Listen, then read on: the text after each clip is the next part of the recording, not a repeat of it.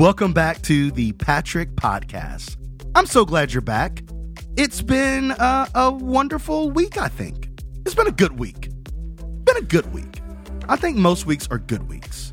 You know, I think good is a good term for a week because, you know, we've got to do work and have hard conversations sometimes with family and friends, which isn't bad, which but it isn't great. It's good. So, I hope you've had another good week. Um, I've had a good week, and I'm excited for this week's episode. This week, we are going to be talking, or I'm going to be talking to Jackie Halstead, Dr. Jackie Halstead. She is a spiritual director, family marriage therapist, professor, wife, mother, grandmother. She has so many wonderful hats. And Jackie and I lead contemplative silent retreats every year. We haven't this past year in 2020 because of, you know, global pandemic stuff, but we are looking forward to being back leading those retreats in the near future. But I wanted her to come and not only talk about all of those wonderful things, but she just wrote a book, people. She has a book called Leaning into God's Embrace. Leaning into God's Embrace, a guidebook for contemplative prayer. It is truly an amazing book with a beautiful cover. And it's got it is green. It's just awesome. You really folks, you really got to go pick it up. It's just a really great book. And it's actually one of those practical books that like gives you steps into practicing something, which I love. I love those kind of books because they're always going to be useful uh, as you kind of create a, a life for yourself, which is pretty incredible. So we talk about her book, we talk about her life, her upbringing, um, some of the things that she's been involved in and is still involved in. It's just a wonderful, wonderful conversation. So I'm so excited to get you to that. Um, before we get to that, don't forget, folks, we are starting to do listener letters. Here in the next couple episodes, we'll start reading some of those letters. But make sure if you want me to answer your question, which could be pretty good, I think, maybe, it could be interesting nonetheless. But email me at the Patrick Podcast at gmail.com. The Patrick Podcast at gmail.com. You can make your letters anonymous and or or not, and I will still change your name just to make sure uh, it's all Gucci. So uh, I don't know why I said all Gucci. That's it's an old. that's such an old slang. It's all Gucci, man. Hey everyone, it's Ben here. Sorry to butt in. Patrick had a hard time telling everyone what all the info was for the socials, the correct email to send in letters for, and the website information. But yeah, so email Patrick the uh, at Patrick at thepatrickpodcast.com. Dot, huh, what? The Patrick Podcast at gmail.com. That's the email. So I'm just here to clear things up. First off, you can send in your questions to thepatrickpodcast at gmail.com. You can also find our website, which is patrickpodcast.com. And then the socials are at the Patrick Podcast. All right, back to Patrick. Follow us on the socials. Check out the website. Email me your questions so that we can answer them with our guests in the near future. It will be awesome. Um, also, another big shout out as we are starting to open up, you know, back, like everything's starting to kind of open back up. We're getting into spring. People are going to be out more. I will always, always want to encourage you to shop, eat, drink local. Like, do it, folks. These men and women who own these local restaurants and boutiques and uh, online shops, they have been going through it in the past year or so. And now that we're all back, getting back at it, make sure to go by when they're open in person, when you're comfortable, when you're feeling good about being out in public spaces. Go and shop and eat and drink and enjoy things locally because we love local. Local is the best. Not that corporate's bad, but you know, local is good. I like local. So shop, eat, drink, enjoy things locally. And I think that's all that I have for today. Ben, what you got? Well, it's March Madness, Patrick. Oh, it is March Madness. Yeah. Did you make I a know if bracket? you know this. I, I did. I don't know if you know this, but so I I'm a avid Dungeons and Dragons player. We've definitely got to have a Dungeon and Dragons episode soon. That's coming. I'm not sure what you mean by that, but I'm in.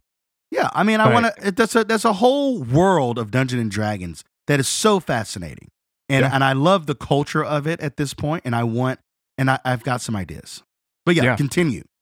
Um, so I'm not super interested this year in March Madness. Okay, I'll be honest. I, that's okay. I love basketball. I love watching March Madness. I think what's fascinating about NCAA basketball that's different from any other sport is that there's all these teams, like hundreds of teams, Oh, competing yeah. for one championship. yeah, And the bracket narrows it down to 68 teams, but there's still all these other teams that have possible, they have a possible way in. You know what I Yeah. mean? Like yeah, the, like the NFL is only like what, 30, 40 teams? yeah. It- So I just find it fascinating. There's so much passion in the in the tournament, but yeah, there's so I'm not really upsets. interested. Yeah, yeah, I'm not I'm not really interested in in in it this year.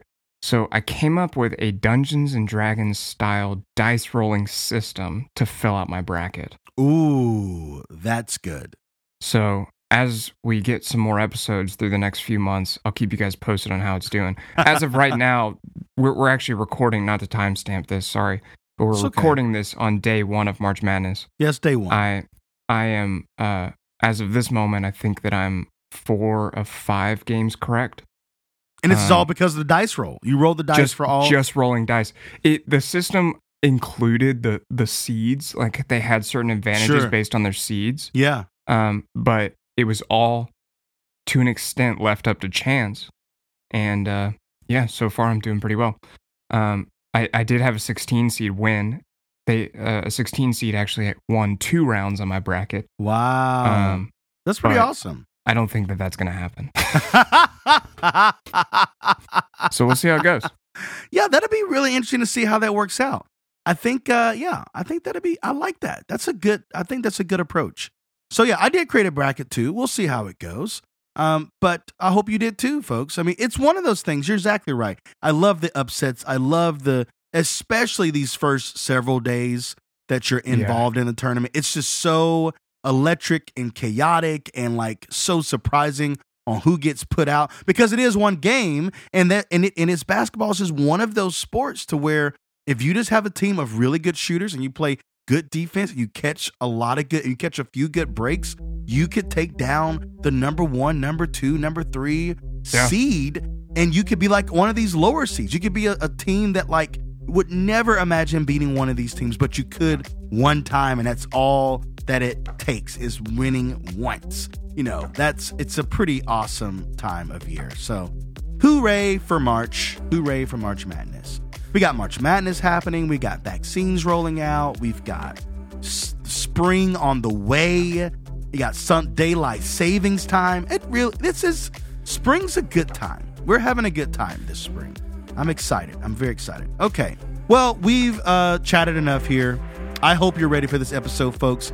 Buckle up, nuzzle up, nuzzle up, cuddle up, cuddle up. I don't know. Whatever you're doing to listen while you're listening to this episode, get ready. It's coming at you. Here is Dr. Jackie Halstead. Peace.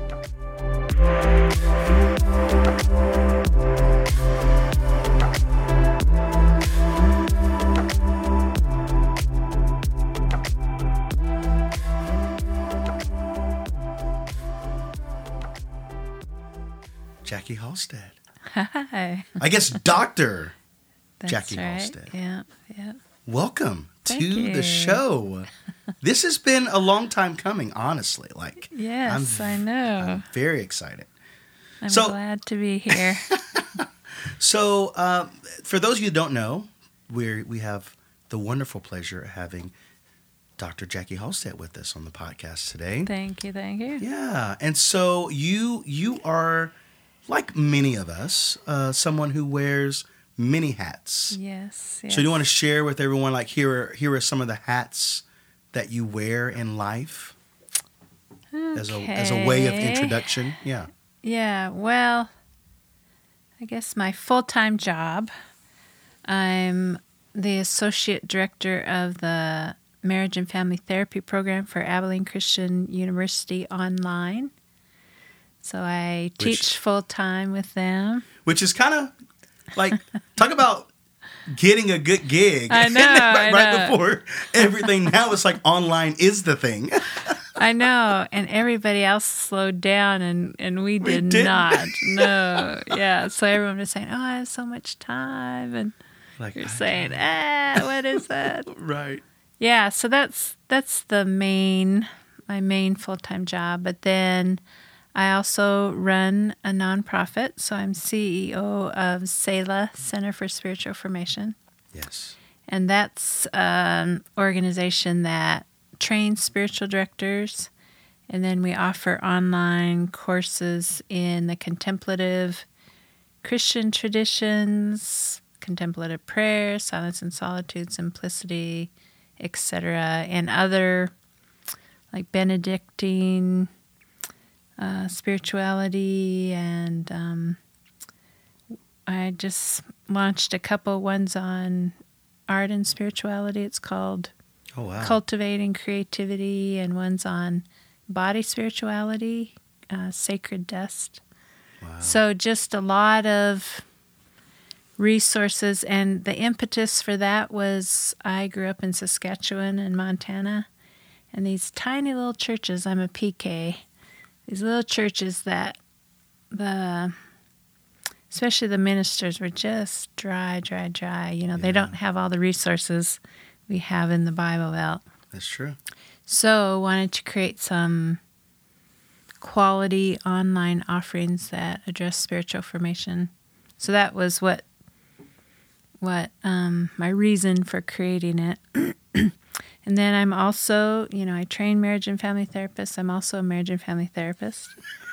and I'm a spiritual director. That's so amazing. So, um, yeah, probably those four are my Wow. my main things. And now you're an author. Yes. Officially, yes. officially an author. Yeah. And the book that just just came out, uh, leaning into God's embrace, which is such Yeah. a great title. Yeah. And even when you get the book, when you go online, look at the book, everybody, even the picture on the book will just bring peace to you because Oh. it's such a great picture. Great. Oh, I'm glad you think that. Oh, it's so yeah, good. I love it. Yeah. I just love creation. So, yeah. Yeah, and that's in in some ways that's been a part of our our journey. Yeah. Uh, is that we have co-led. Um, really, I'm just like holding the door, but we have quote unquote co-led, mostly led by Jackie, these uh, contemplative retreats for the past. I mean, it's How long? oh my goodness, it's been a long time. Eight, nine At least eight or nine years. Yeah, yeah. I was trying to remember. Wow. Yeah. so amazing. and I must say, Patrick, you've done a lot more than hold the door. Just your support, and you, you're an evangelist. I mean, you get people in and excited about it, and Yeah. um, Well, thank you. so yeah, yeah. I really appreciated getting to do that with you. yeah. It's a real treat. and hopefully again soon. I cannot wait. I true Yes. truly, if you've never been a part wherever you're listening, if it's here in Nashville or somewhere else, if you've never done a silent retreat, done a contemplative retreat, of it, just anything like it, you've you've got to do it. It's such an amazing yeah, experience. It is. Uh, it's great on your own, and and honestly, it's just amplified uh, when you do it with others Mm-hmm. because you're you're getting to see how other people are experiencing uh, their time in silence and in contemplation. Yeah. It's a wonderful experience. And it's really about you and God. oh, absolutely. Yeah. But the there is something about doing it in community that Mm-hmm. just their presence, even when you're not talking, but also knowing other people are around the property or in the building, Right. engaging in the same yeah. experience And it- and it's some- powerful. Yeah, and in some ways, it's like how you are. It's like it's a way to exist in community without using words. Right. like it is right. possible for you to exist and be present and, and feel presence in a space where none of you are using hardly in a, any words, which is Right, so kind of unique and different from our experience every day in Right, life. right. Right. Where we don't re- we don't always have to be talking to connect. Right. It's just that presence and the spirit's presence Yeah. that brings us together like that. So Yeah. Montana, Yeah, yeah. Like what is that like? what is growing up in Montana? Like how you know, we all we everyone knows Montana and we all have like images in our heads of like this is what Montana must be like. But what is it actually like to Grow up. in grow up in Montana? Well, we moved there when I was 10. Oh, that's like a perfect uh, time almost. Yeah, I really do consider that home. You know, I'm very proud to be a Canadian, but Right, that's true. Right, Montana that's true. is is home, but it's it's changed some. It's becoming much more touristy. Where I grew up in Bozeman. Which do you know there's direct flights to Bozeman? Yes, I do. Which is just On like Allegiant, what? yeah. Alle- like super cheap tickets. I know I had to cancel one last year. but- Yeah, but it um it's beautiful. You know, and it, it always still feeds my soul. We go back every other year for a family reunion and and oh my goodness, it's just breathtaking, the Rockies and but, you know, we spent a lot of time outside and my I credit my dad for this, but he immediately enrolled all of us in skiing classes Wow. and we had snowmobiles and we ice skated and he was a ho- he played hockey so he got us all on skates pretty early That's and amazing. sledding and I mean it was just a fun fun way to grow up a Yeah. lot of cowboys and I wanted a horse but dad said been there done that I grew up on a farm I'm not having a It's like you've been there and done that, Dad. Yeah, I I have know, not I been there and done that. I needed you there, Patrick. But he said, all your friends have horses, just ride theirs. oh man. So, um, but that was just a sweet um, place. And my mom grew up in Livingston, which is about Oh yeah. 30 miles from Bozeman. And so she's the one who kind of got us back there um, to work with the, my dad's a preacher, so to work with the church there. But she she lives in Calgary now. They live in Calgary, but she still yearns for Montana. She just loves it. But But yeah, because like you said, you have this Canadian, like those are like the root roots, is Yeah, this Canadian yeah. roots, and like what like was that, you know, because that's one amazing you know area, you know, country, yeah, and moving into Montana, another amazing scenic area, and it's like so Yeah, that's just such a yeah, such a unique experience growing up in such beautiful scenery. Yeah. Well, and where I grew up, which people don't usually think of it as beautiful, but it was the prairies, Saskatchewan. hmm Flat. I mean, it was like you took an iron to it. It was so flat. Wow. But the beauty of it, the, you know, in the winter, just this sparkling snow for miles and miles Yeah. and miles. And, and then in the summer, these golden wheat fields. And so a different kind of beauty. But then Right. from that to the To the Rockies. mountains. Yeah. where my dad, who grew up in Saskatchewan, he would say, "I can't see anything. Everything's Yes. blocked." Oh man. But yeah, it was sweet. You Yeah. you my heart warm I- thinking about. So I'm always curious, like 16 year old Jackie, does she imagine that one day she's going to be a spiritual director, a family marriage therapist, an author? Like, is that what's like, what does 16 year old Jackie think about like oh the Jackie of now? Like, what, was, does she get any way close to, you know, married and kids and all this? Like, it, does this, what was she thinking? Oh my goodness. You know, I I don't think I could have imagined Yeah. I, you know, we, for one thing, I didn't think I would ever leave the North. Um, so to live in Nashville now is is kind of would have blown 16 year old Jackie's mind. You're going to live in the Uh, South. What?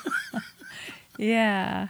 Um, but my um, folks always encouraged us to do whatever. And my mom was a, mom is a, you know, just an idea person. So always having these deep discussions. So she pushed education. And that's really what got me, you know, to the different places is, you know, I just keep going back for more degrees. Yeah. So, um, yeah, I don't think I could have imagined it. but- So, was there a moment, like whether it was when you were getting out of high school or when you were finally were in college, that it started to that the picture started to come a little bit clear as to like here's the direction of where I'm gonna go? Uh, no. I, I think it just unfolded as it went along. Yeah. I I loved the church. I loved ministry, and that door wasn't open. So I think if it had been, um, you know, even as a 16 year old, I would have, I would have gone to college for that. But right. but I didn't even know it wasn't. I didn't even have the radar for it. Right. But that's that was my call. Yeah. And so then, you know, I went first for business and then Mm-hmm. counseling and then marriage and family therapy and and my husband Randy went into ministry. So it just kind of unfolded as we went along and um, one thing we were taught was, you know, you've been given much and so you must give much and so always looking for that opportunity to serve and you know how can god use me and and i consider that one of the greatest gifts my parents Yeah. gave me is that you know you go to church not to for people to take care of you you're looking for ways that you can serve and take care of other people in the Yeah. church and and um that's just been a great lens to have Yeah. both in the church and then in the world to know I'm a I'm God's instrument regardless of what I'm doing and so I'm grateful That's great. That's great. for that. So let's get a little bit into this book here. All right. So you it's you know the the kind of subtitle is a guidebook for contemplative prayer. Yes. And so I guess as you were I mean you, you could have written many a books, right? There's there's so much I mean you have a nonprofit that you run that you run and you do writings as a part of like the communication piece of Right, right. of your nonprofit. And so there's so many different themes you could have decided to land on when writing your first book. Mm. What made you say this like let's do a guidebook? Let's do this because this is kind of what the first step needs to be. Well, um one of the ways I got into this, the contemplative traditions, and you probably, you know, if once you get into there, you've heard all of that probably at our retreat. That's great. That's great. but the it was a Jesuit priest who you know I was trying to discern whether to go back for my PhD in order to teach or was I going to be a full-time counselor. And so I was at that crossroads and someone gave me this book Sleeping with Bread Yeah. um, about the process of discernment and you know what is life giving what takes life from you and so i love to teach so that took me down the path for a phd Right. but i sought that the author of that book out and started going to his retreats and you know he just opened up this huge world of all these treasures that i didn't know were Yeah. there. Oh, yeah. you know they're thousands of years of prayer forms and ways of being with God that I just had no idea were there. And and he became a mentor for me. So you know he's he's a dear dear friend still. And you know this is I was 95 so that's whatever that Wow. is Yeah. Yeah, yeah. 25 years Just a few years ago. Yes. but um, he encouraged me. He said, you know, whatever it is that you spend all your time speaking about, you know, you at some point you realize that you can't be as many places as you want that material to be. Ah, So put it in a book and then it can have a greater sphere of influence. yeah. And so that it's kind of been percolating um, for a while just because I give out these handouts all the time, mm-hmm. you know, at all the Oh, yeah. retreats and things on. So I thought, you know, getting it into a form both for someone's personal use, but also to lead groups. And so I, it's kind of the the two two levels there, and so that was the impetus Wow. That's for great. it, and I have many other ideas, but that's that's the start. And Yeah, and that's what's so. I mean, that's when you when you talk about your experience of first encountering these like these prayers and these practices that you said thousands. you know, Yeah, they're yeah. they're so old.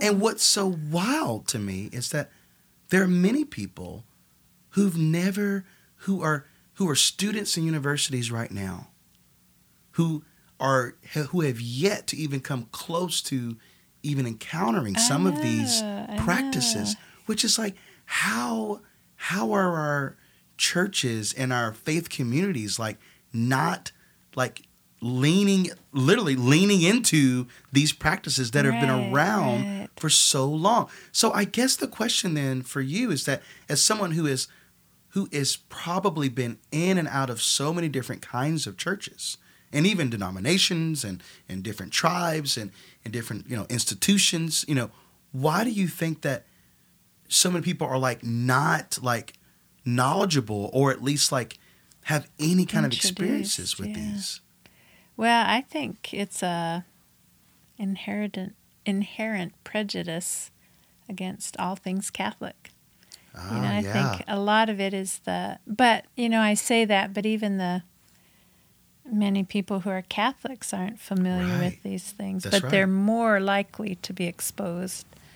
But um, you know, the Protestant Church just kind of cut those ties and started over, which, of course, we didn't start over right but um, yeah, I, th- I think it's a shame. But I was that reminds me, I was teaching a class on disciplines for Christian living to undergraduates, Mhm. and um, repeatedly. So I probably taught the course six times. Repeatedly, the students would say. Why hasn't anyone ever told us Right. about this? well, I don't It's think like, they know about it, know. but they don't know either that's Right, the thing they don't know either Yeah, but I, there is a resurgence, you know, and there is. more and more are talking about it, and I just am so grateful. So this is a little bit. One thing I am always looking for is an introductor, an introductory book Mm-hmm. on contemplative prayer, and I just there's some out there, but um, I guess I decided I want it wanted it the way I think it should be. right right So, yeah, that's essentially what it is an introduction, and um, hopefully a gentle way to experience these if you're brand new to them. And Right. Well, and, I do love that, even though there are likely many of books that can be a, a way of introduction to these practices and these prayers and things of that nature, but Dr. Jackie Halstead hasn't done a book like that yet. so it's like, it, yeah, we have so many, but it, none, we don't have your voice. yeah, Just like someone yeah, else years from now will, you know, throw in their voice to this thing. Yeah. And I think some people are like, well, there's already a book about this. It's like, that's okay. But your voice hasn't been said, you know, brought right, into the right. and you have unique experiences and, and unique stories and, and encounters that are unlike someone else. Like Yeah, we, we love yeah. we love Richard Foster. We love all these other folks that have done kind of introductory books, but it's like there's there's room for others at the table. Yeah, yeah. well, and people would say to me, "Another book on Yeah. contemplative prayers." Yeah. Yes. And one of the things I found, you know, putting all this down feels very vulnerable. You know, you can't take mm-hmm. it back, and That's right. and you can't read your audience. You know, that probably says a lot about me. But Well, and as an Enneagram eight, like we don't. That, Right. You've done something that, I'm like, we're all the eights are who are I like, know. good for you, good for you. exactly yeah but um one of the things the editor kept as i was you know you go back and forth and back and forth with the editor and he kept saying i need more jackie here i need more jackie Oh, there yeah.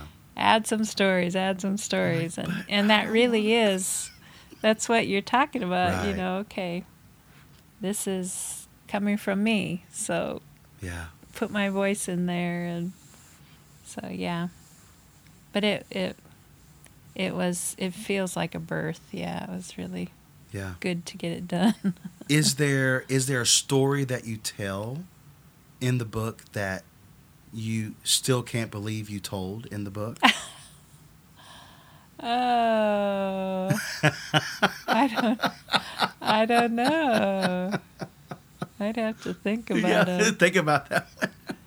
You know, it is one kind of weird thing is when I'm talking. So I've already talked to some groups who've read it Yeah. or who are using it for a book club, which is That's great. mind boggling. Yeah. You're but, like, what? I know. But um, so I I have these stories I tell all the time. You Mhm. know that Oh, yeah. from when we're on the retreats. But so as I'm telling it then to a group, I'm thinking they probably already know this one. So should I think of something else? And but they typically want to hear it anyway, even Yeah. though they read it. But well, I mean, I, and I think, in, in in part, some stories are worth repeating. And- yeah, yeah. And when we, you know, when little kids, we, we all have this in us, little kids do what? They pick the same story to hear over and over and Yeah, over again. yeah. We do it with music. It's like, I want to hear that song over and over and over again. so, Yeah, yeah, yeah. I think it's definitely okay to have those stories that are retold because sometimes it's like, yeah, it's good to hear that story again. Well, and sometimes there's just no other story that captures what you're trying to That's exactly right. share. So yeah, That's exactly I right. agree. Yeah. So when you look at the the the prayers and some of the practices that you put into the book, is there is there one that you're like, man, I are you know, I, I really hope that people that this provides the maybe even the aha moment for mm-hmm. people that it that it has for you? Because I mean there's there's quite a few but I mm-hmm. know that like you know I'm sure for you as as it would be with anyone like some of these are way more like oh this is the one I really Right, love. And I right, really hope people kind of fall in love with this the way that I've fallen in love with this practice or prayer. I don't know if there's one that kind of you know kind of comes to the to the top for you. Well, it's it's less that I want them to resonate with one that Sure. really jumps at me, and more that I wanted enough in there coming from different lenses or, um, well, I just wanted some in there that would resonate with different people in different ways. yeah So, like, there's some that are um, using scripture, and there's just a level of comfort, you know, in Churches of Christ. That's true. We are comfortable with scripture. So, um, those resonate with some people, but then there's some kinesthetic ones, Mhm. which um, they're really useful to me because my mind just goes 100 miles an hour and and so having something that I'm doing or touching or writing or walking or um, helps still my mind and helps me be present. So my hope is that one or two of them Yeah. will really open up that space to um, experience God as love, you know, to lean into God's embrace. And, yeah and so it's less that I want them to have one and more that try try some out and and find one that really fits fits you well and and I've experienced that in the retreats I lead that Right. I want to share enough forms that some people are visually oriented, so the imaging prayer just really grabs them, and Mm-hmm. they they've never experienced being with Jesus like that as they do in that prayer. But then others to have the permission to go on a walk, and that can be prayer. Right, You know, you can do it as a creation walk or just walk. Um, so it's helping people be with God in a way that's different than just sitting in a chair and reading the Bible and folding our Well, hands. Yeah, and I, and I guess is that is that in some ways, and maybe you can speak a little bit more to this. Like, what are the misconceptions about entering into contemplative, you know, practices and prayers? Like, I feel Yeah, like you've had to deal with misconceptions, or and even you could even toss in in this in this answer even the misconceptions about or misunderstandings about what spiritual direction is. yeah, You know? yeah. Well, to the the first one, um, I with some groups I have to be real careful with my language because it can be off-putting. You know, again to back what we were saying Right. earlier, because some of the preconceptions we've had, misconceptions we've had about tradition. Mm-hmm. You know, so um, I'll often start with a group who hasn't had any connection with contemplative prayer. And let me just say this as we're talking about it. Yeah, that's good. Contemplative prayer is the listening side of prayer. So, that's good. Yeah. what we typically do when we think about prayer is we we set the agenda. So we decide what we're going to say. You know, we're going to have our prayer requests. We're going to do our Thanksgiving, adoration, confession. You know, we we decide. Yeah. These forms of prayer are letting God set the agenda. So it's a diff. It's kind of out of the box for a lot of us. That um, it's a much more vulnerable. You know, again, the listening side of the conversation, and so it's just a lot of different forms that help us be still and let God speak to us. So whether it's and so what I started to say a minute ago is so people who are very comfortable with scripture, if you start with like Lectio Divina, where it's repetition of, you know, reading a verse over and over until we drop from our head to our heart. So we're not analyzing it Right. we're being in it and Yeah. just listening to what God might rise up, raise up in the passage for us. So, um, part of the misconception is, you know, what's is just fear, you know, um, fear of what might be wrong in our spiritual practices, and so helping people get past that and just just be here and, and see if God interacts with you. And so that's that's a big one. Um, that I face a lot. And what was the second part Uh, of your it was question? the maybe even some of the misconceptions even with spiritual direction because I know that that's another space that you're that you're very you know uh, experienced in even you do training in that but I feel like that's also you know we're we're finally I feel like as a culture especially those that are find themselves wrapped up in like a Christian narrative or any any kind of like faith tradition for that matter it feels like we're all turning the corner when it comes to like counseling and therapy and now everybody's like but do you have a spiritual director? And I'm like, whoa, whoa, whoa, whoa, whoa. What what are you talking about? A spiritual Yeah. director? What is that? You know, it's like people are like, I just got used to just going to therapy, and now y'all are telling me I got to get a spiritual director too. And it's like, honestly, yeah, I wish everybody was in spiritual direction. Yeah. Yeah, that's, I mean, that's another, and it's a bit of a misnomer, spiritual director, right, because we aren't the directors, the Spirit is the director. And so it's kind of the same idea that we're, as a spiritual director, I'm helping someone with their relationship with God. I want them to be listening to God, not to me.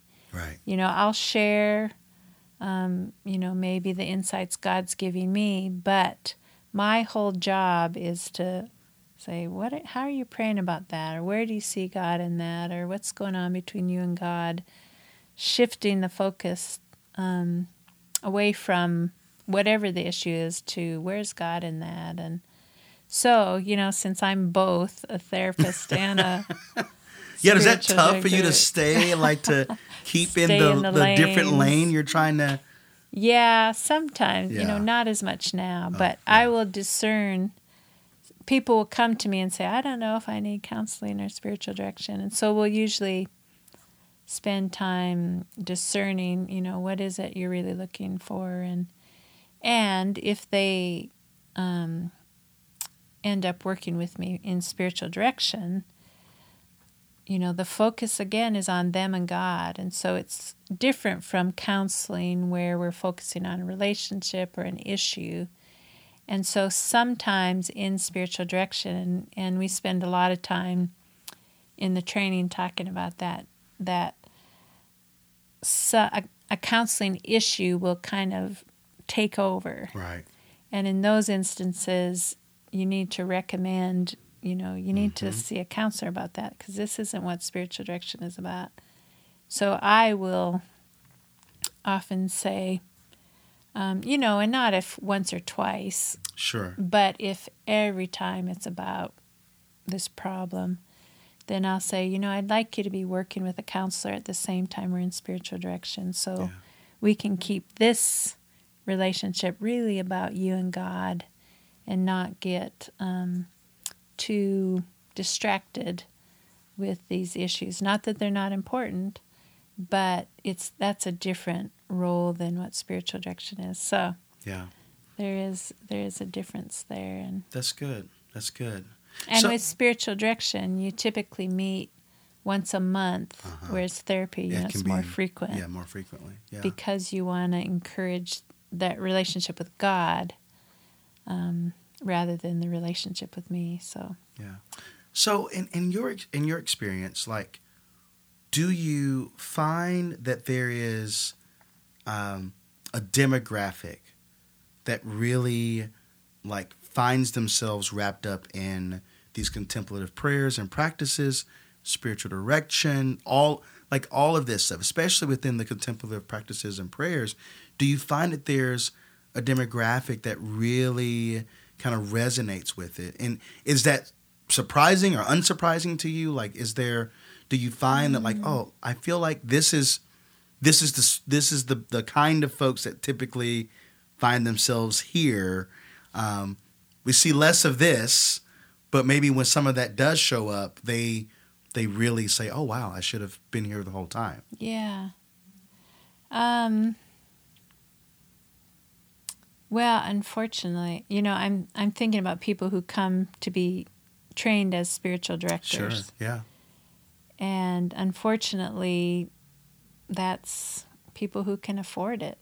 And oh yeah. people who go on retreats are ones who can afford taking off work. And, yeah. you know, so the socioeconomic piece, unfortunately, it's for Yeah. those who are, um, have the means to pay or take off work or whatever. And Yeah. um, I taught some classes in the prison with the life program with Lipscomb. Oh wow. Yeah. and taught um, disciplines for Christian living and then faith and culture and, What was that like? What was that Oh, whole? I'm sure it was amazing. it was. but it like, was there anything that surprised you about that whole experience? Um. Well, before I Okay, yeah. before I answer that, yeah, Yeah, that's good. You're keeping Uh, us on track. just that demographic though love this stuff, oh yeah. and so I think it's more of exposure to it than a certain demographic. Um, people who are older seem to just have this knack, you know, like like I'm talking 70s and 80s Yeah. that they are already living it without even having the language for it. Um, but I've seen all, you know, from kids in high school um, who love it when they're introduced to church, little kids. Mhm. You know, it's it's just the lack of exposure I think that keeps us from doing it. I'd really like to get um, it more in the hands of the homeless population and um, try to figure out. Well, let me let me say one more side, and then I'll Yeah, go back yeah, to your answer. good, But yeah. I'm on the board of Penuel Ridge, which is a retreat center. Oh, nice. And once a month, we have a retreat for the homeless. It's called Solidarity with the Homeless. That's awesome. And they pick up um, 12 people. And so then they come on. Of course, we haven't been able to do it during the Mhm, pandemic, but mhm. they come on and spend the day. And we don't have training, you know, but it's about being in this space and letting down and getting your clothes washed, taking a nap, getting a couple good meals, feeling safe, Yeah. and then, you know, some debriefing in a building out there called the Well where just conducive to spirituality, but but um just you see the the longing to be with God in a deep way, and that's what this is about. Right.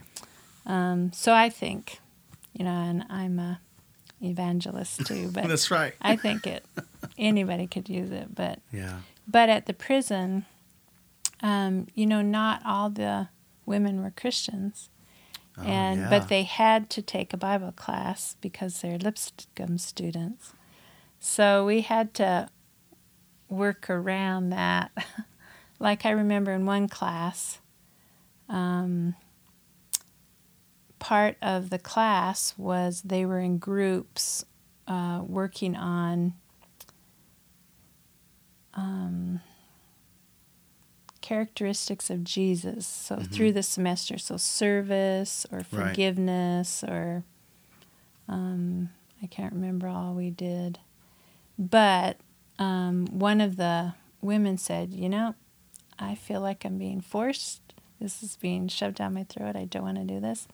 And so I worked with her to do a paper on, you know, comparing something something. I can't remember what it was. Sure, Maybe sure, it was sure. meditation to contemplative prayer or Yeah. something. But but you know, so she was sitting by herself watching these groups, you know, and it was traditional Lipscomb students with the inmates. And so for the whole semester, they're working on forgiveness or service or um, courage or um, I can't think of the, the different characteristics, but and she finally said, you know, I guess I would like to be in a, a group. it's like, well, let me one of these groups. yeah, and it was sweet to see her engaged and, you know, I I don't care if she was a Oh, yeah, believer, exactly. yeah. but to live these important characteristics was um, a sweet thing. But all that to say, they they really resonated, especially with the silence and the solitude Mm-hmm. and um, different forms of meditation, breath prayer, and um, examen. You know, Yeah. sharing what's life giving, what's life taking, and um, and they were great examples for the traditional students who yeah. who don't feel as grateful about their education and Oh no, I can't imagine. yeah I can't imagine. so it was uh, real sweet to see them just drink up these right. um, prayer forms and Well, yeah, it's just interesting. I think you're exactly right. It's like some of these things. It does come down to you just have access, though access of financial resources yeah. or time hmm to go and do these things like contemplative prayer and practices, retreats, you know, right uh, extra training courses. But you're exactly right. Like if you were to go to a team, to a group of teens, whether they live in the suburbs or the inner city or wherever, it's like they would for sure love this if they had any exposure to it. right And so, and, and that goes true for people who are in their 20s and 30s and 40s and Yeah, beyond, yeah. 50s, 60s, whatever, where it's like, okay, I've never done this thing before, but Yeah. like I did it one time and it was really great. yeah And it's just like, I, you know, I think you're exactly right. Like, why? It's just trying to get people to try a thing for the first time. It's like, I promise you, it's not as like out there as you think it is, and it's not as like hard as you think it yeah it might be. Well, I have a sweet story about that. When I was teaching disciplines for Christian living at Lipscomb, um, I got, you know, there were the Bible majors and there were the pagans, and I got the pagans. and I loved that. I loved having those. That's good. The ones who weren't, you know, they were doing all sorts Like of majors. business with- and nursing yeah, and- yeah. so the athletes. The and- athletes, yeah. and there was this one and that's the class where they you know some of them were saying why hasn't anyone ever told us about that Yeah.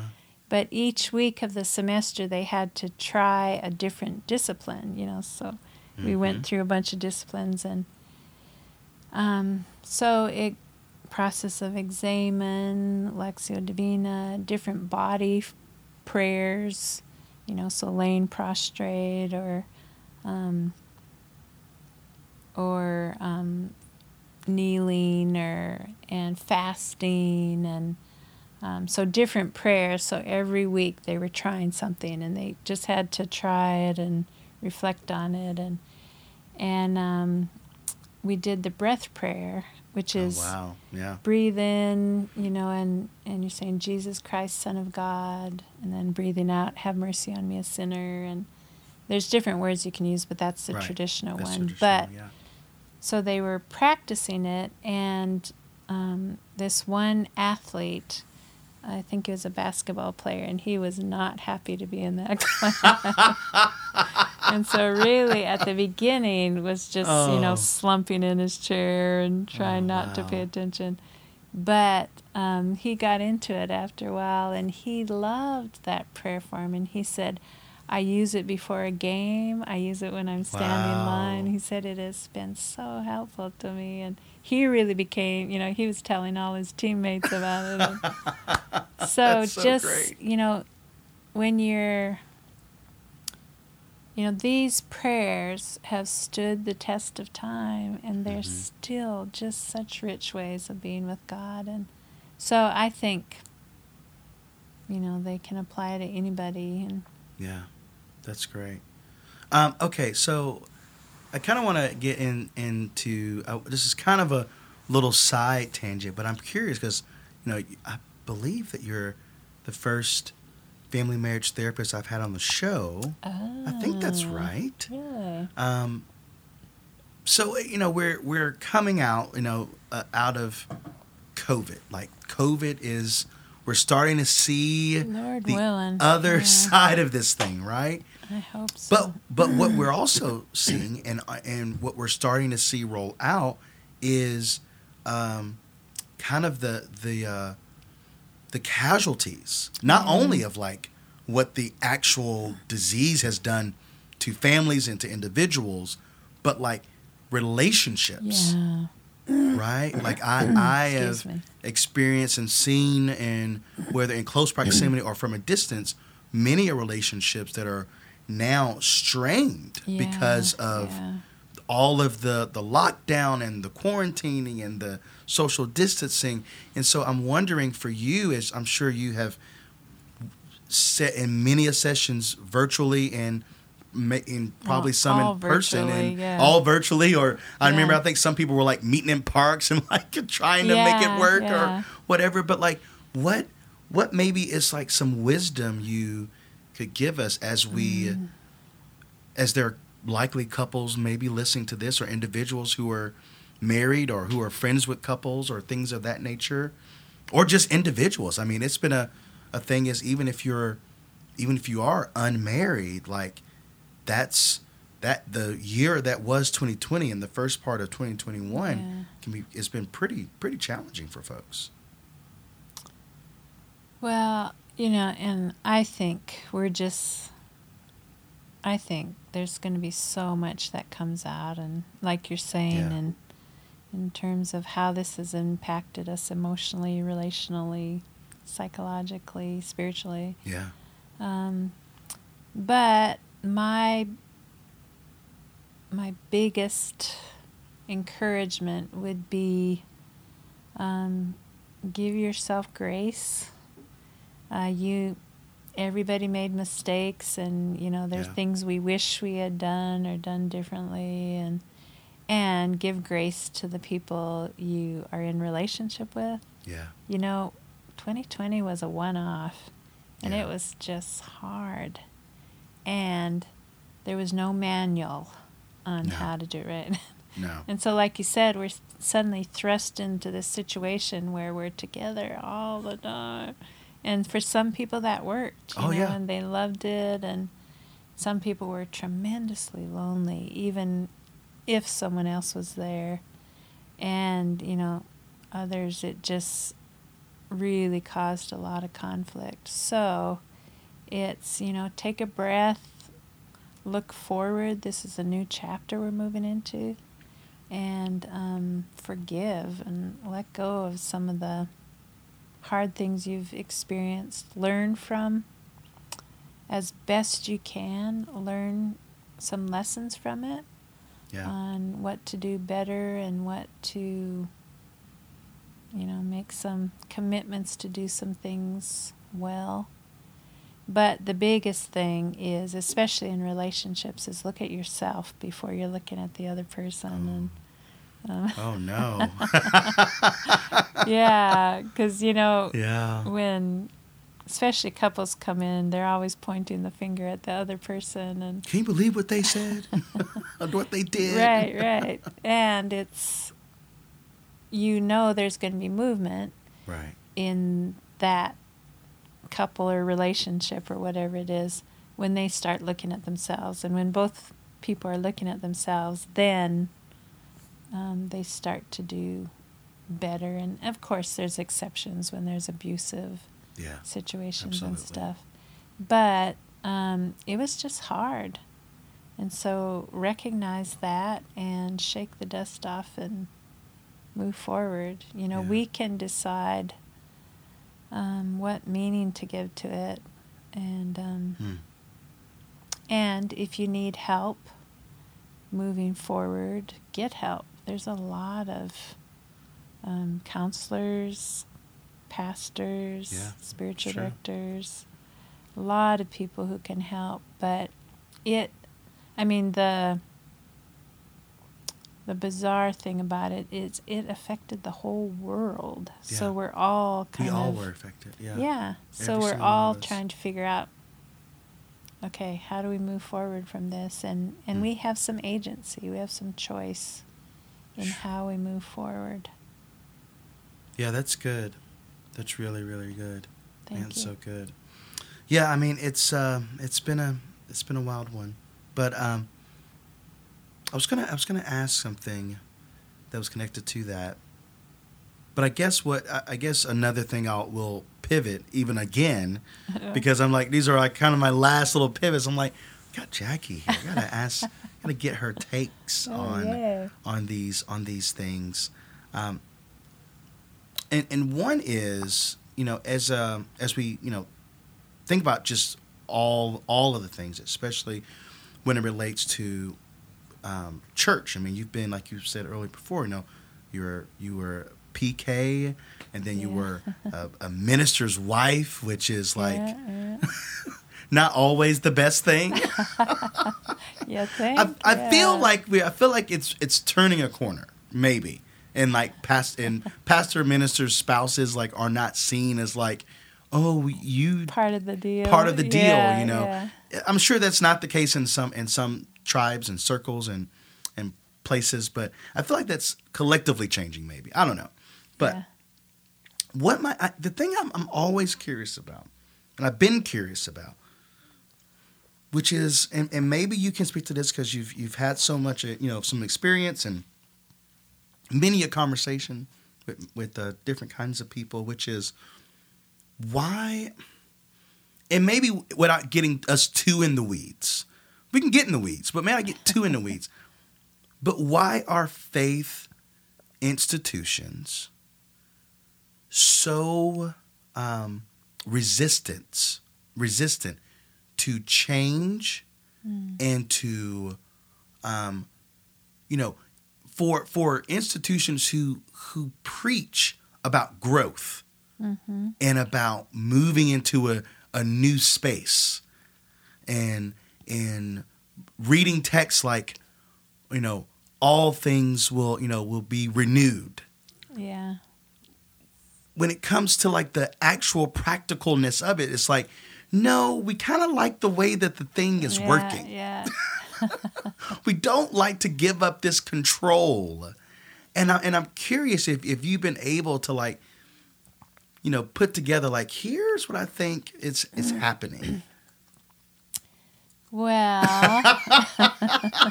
let me answer first from a systems perspective. Okay, that's good. Systems theorist. Um, there's a a thing called homeostasis, Oh. which is the norm, Mhm. and so we live with this um, normal way of being and the forces, you know, when we try to change, all the forces of the system are going to dampen that change or deviation in order to get back to the norm because we're familiar with it, we're comfortable, even though we don't like it, Yeah. maybe, but it's what we know. And so, in order to move to a, a different way of being, there has to be forces within the system that will support that deviation. And that is very counter to any human system. So you think about a family where, um, you know, a kid grows up in a dysfunctional family and then they, they're in their own family, and even though they didn't like it, they do the exact same things in their family. It's because that's that's what they're familiar the- with. Yeah. That's the norm. homeostasis. Yeah. So, um, a church is like, you know, we don't like to think we are, but we're like any other system that um, there's always going to be forces that are going to push back on any kind of change, deviation, because of this level of familiarity. And, and we were probably like most preachers, most ministers, my husband and I were in the situations where we were, oh, great, you can be change agents. And of course, once you start to do that, Right. then the whole system is fighting against you Uh-huh. because that Someone's poking holes in the boat. Like, right, right.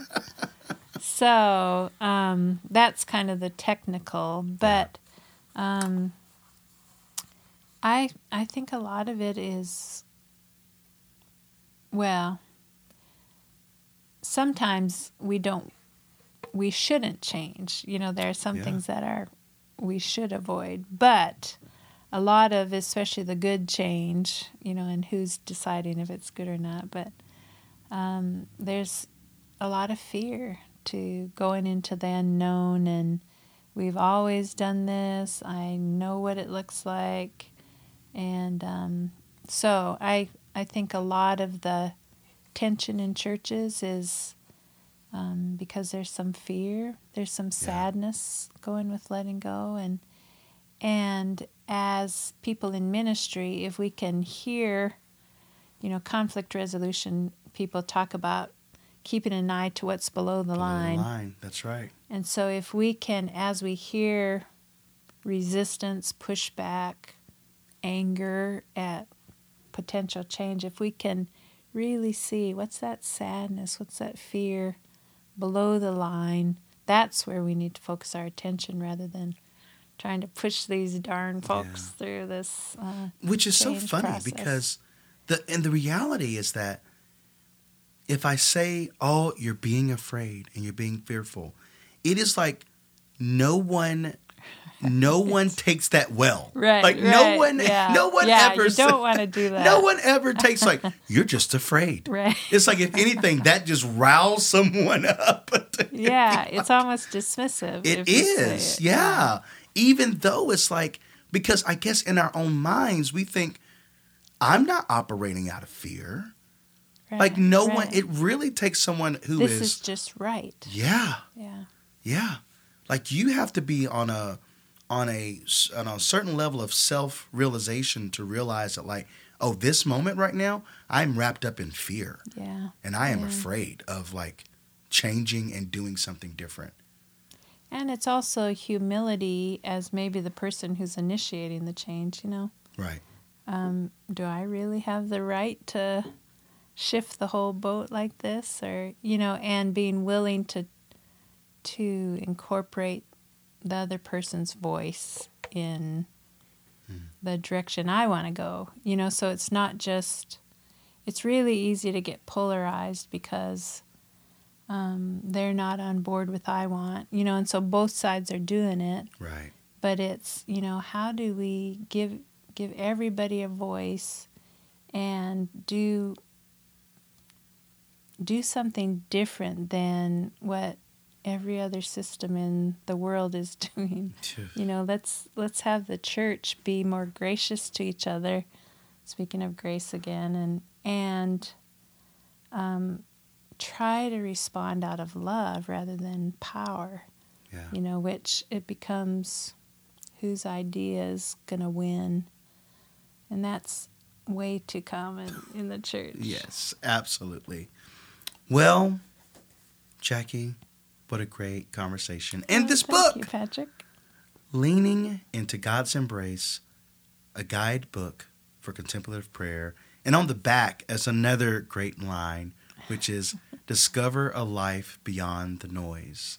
Uh, So, so, so, so good. People, wherever you can buy books, you've got to buy this book and you got to buy lots of copies to do book clubs and to do retreats. And yeah, this is, and what I love about this is for those of you who are read who are listening, who are like, I don't really like reading or I don't ah this this is such a what I love about this book already in just kind of looking through it and even glancing at a little bit of it is that it's so practical. And that's something that I think people love is practical books and practical things that are going to really help you um, in your life. So go pick it up. Uh, we'll put some links in in our show notes and things of that nature. But yes, go pick up Jackie Halstead's brand new book. we love it. Okay, before Thank we you, Patrick. let's do a Oh, little no. speed. Well, I don't. I I guess speed round may not be the best word, but we'll say like our our last little round of questions here, and then we will be done. Okay, first one. Hmm, what's something? What's something people seem to misunderstand about you? Well, you alluded earlier to me being an eight, and people say, "What? You can't be an eight. You're so gentle." Right, right. Which again, That's like that's something that's very surprising Yeah. to people. Yeah. But I love that because it's like I'm an Enneagram 8 or type 8, and you also have uh, type 8. It's like we are different people. Not only are we different because man and woman, but we're different in our ethnic ethnicity, in our race. Like we're different, and it's like and even our energy. It's like, but at the same time, it's like it doesn't change our motivation. Right, right. Yeah, yeah. So yeah, talk some about that. Like what, like when you finally discovered that, like what was that like? Reading I- or hearing about type 8, you're like, oh my goodness. Because I first heard, I was like, Well, Who- you know how you don't like it when No. when it's yours, and yeah, I because it's it's really phrased so awful, you know, that you're abrasive and you push everybody around, but um, but I just kept coming back to it because I Yeah. just it fits so well that you know I I know what I think I'm I um I've gotten in trouble for years on um, having wanting it my way and knowing having a lot of confidence in that and well, we're we're we're rarely wrong, and I'm being Um, Right. nice by saying we're rarely wrong. thank you yeah but people don't think people that don't- I think that way but I do yeah, it's like I know that I'm right, you know, but it's okay. You just haven't come to realize that yet. Oh, that's good. Okay, so what are some of your favorite quotes? Mm. I know. There's so many. Um, you know, I love a lot of things by Mother Teresa. Um, She talks about a smile is. I'm not going to be able to remember any. Anyway, I like a lot of Mother, Mother Teresa's. Teresa. So what does say Mother. Teresa quotes? Okay. Yes, That's yes. good. That's good. Um, albums everyone should listen to, or like one or two albums people should listen to, if they haven't already. Albums. Wow. You know, I go back for the old stuff. So I just watched um, Good Omens. Have you read that book by Neil Gaiman? Anyway, it's a it's a series, a British series on um, Prime, Amazon Prime, but it's this is a roundabout way to get. It. I used to love Queen when I was a kid. Oh, I love that. I've never known that. That's and that music was all through this, and I just Oh. finished it last night, so I'm thinking about awesome. that. But that's awesome. yeah, So some Queen albums. Queen, and I, I mean, I love the spa type music. You know, just having it in the back, the whale sounds and the the calm stuff, but Oh, I love Uh, that. alternative. Yeah, Yeah. Okay. Uh, what will always make you laugh? Mm. I think hearing little kids laugh, I just cannot hear, you know, that hearty belly laugh where Oh. they're just going. and- It's that's really good. That's really good. and wit. I love really sharp wit. Yeah. Okay. Uh, one or two books people should read. Well, there's one called Leaning into God's Embrace. That's a good one. That's a good one. Yeah. Yeah. Ah, that's a good one.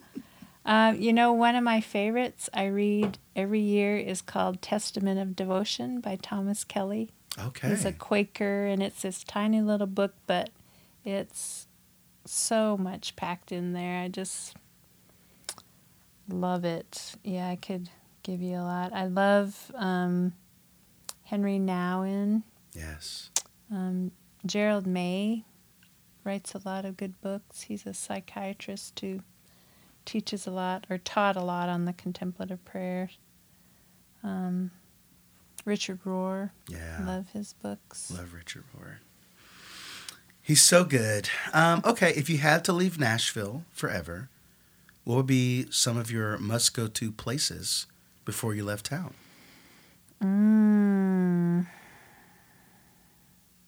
I think some of the green spaces, uh, Radnor Lake. Mm-hmm. Um, we kayak a lot on Percy Priest Yeah. Lake and the Cumberland River, and so I'd want to go kayaking a few times.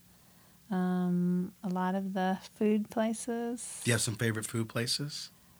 Um, kind of, sometimes it depends on the day, but I love the variety here. I Yeah. love Coco's Italian Market. oh, yeah. and, Coco's is so um, good. I love. Is it Adele's uh huh. Yeah. Adele's is good. Kind of American cuisine and um, sitar, that Mhm. Indian place, and um, wild ginger, Yes. good sushi down there, and uh, Buca di Beppo's, Oh, another Italian. oh, I love Bougainville. That's so good. okay, uh, and then what do you think are one of one of the keys to a good life? I, you know, I think one of the things is what I said earlier: giving yourself grace and giving other people grace. Yeah. Um, and I think we're able to do that when we know God loves us. And so the first thing would be getting to know God better. And the more we know God, the more we know God loves us. So that becomes what we do everything else out of. That's great. Jackie, thank Thanks. you. This oh, is you're great. welcome. Thanks, Patrick. All right, we'll see y'all next you. time.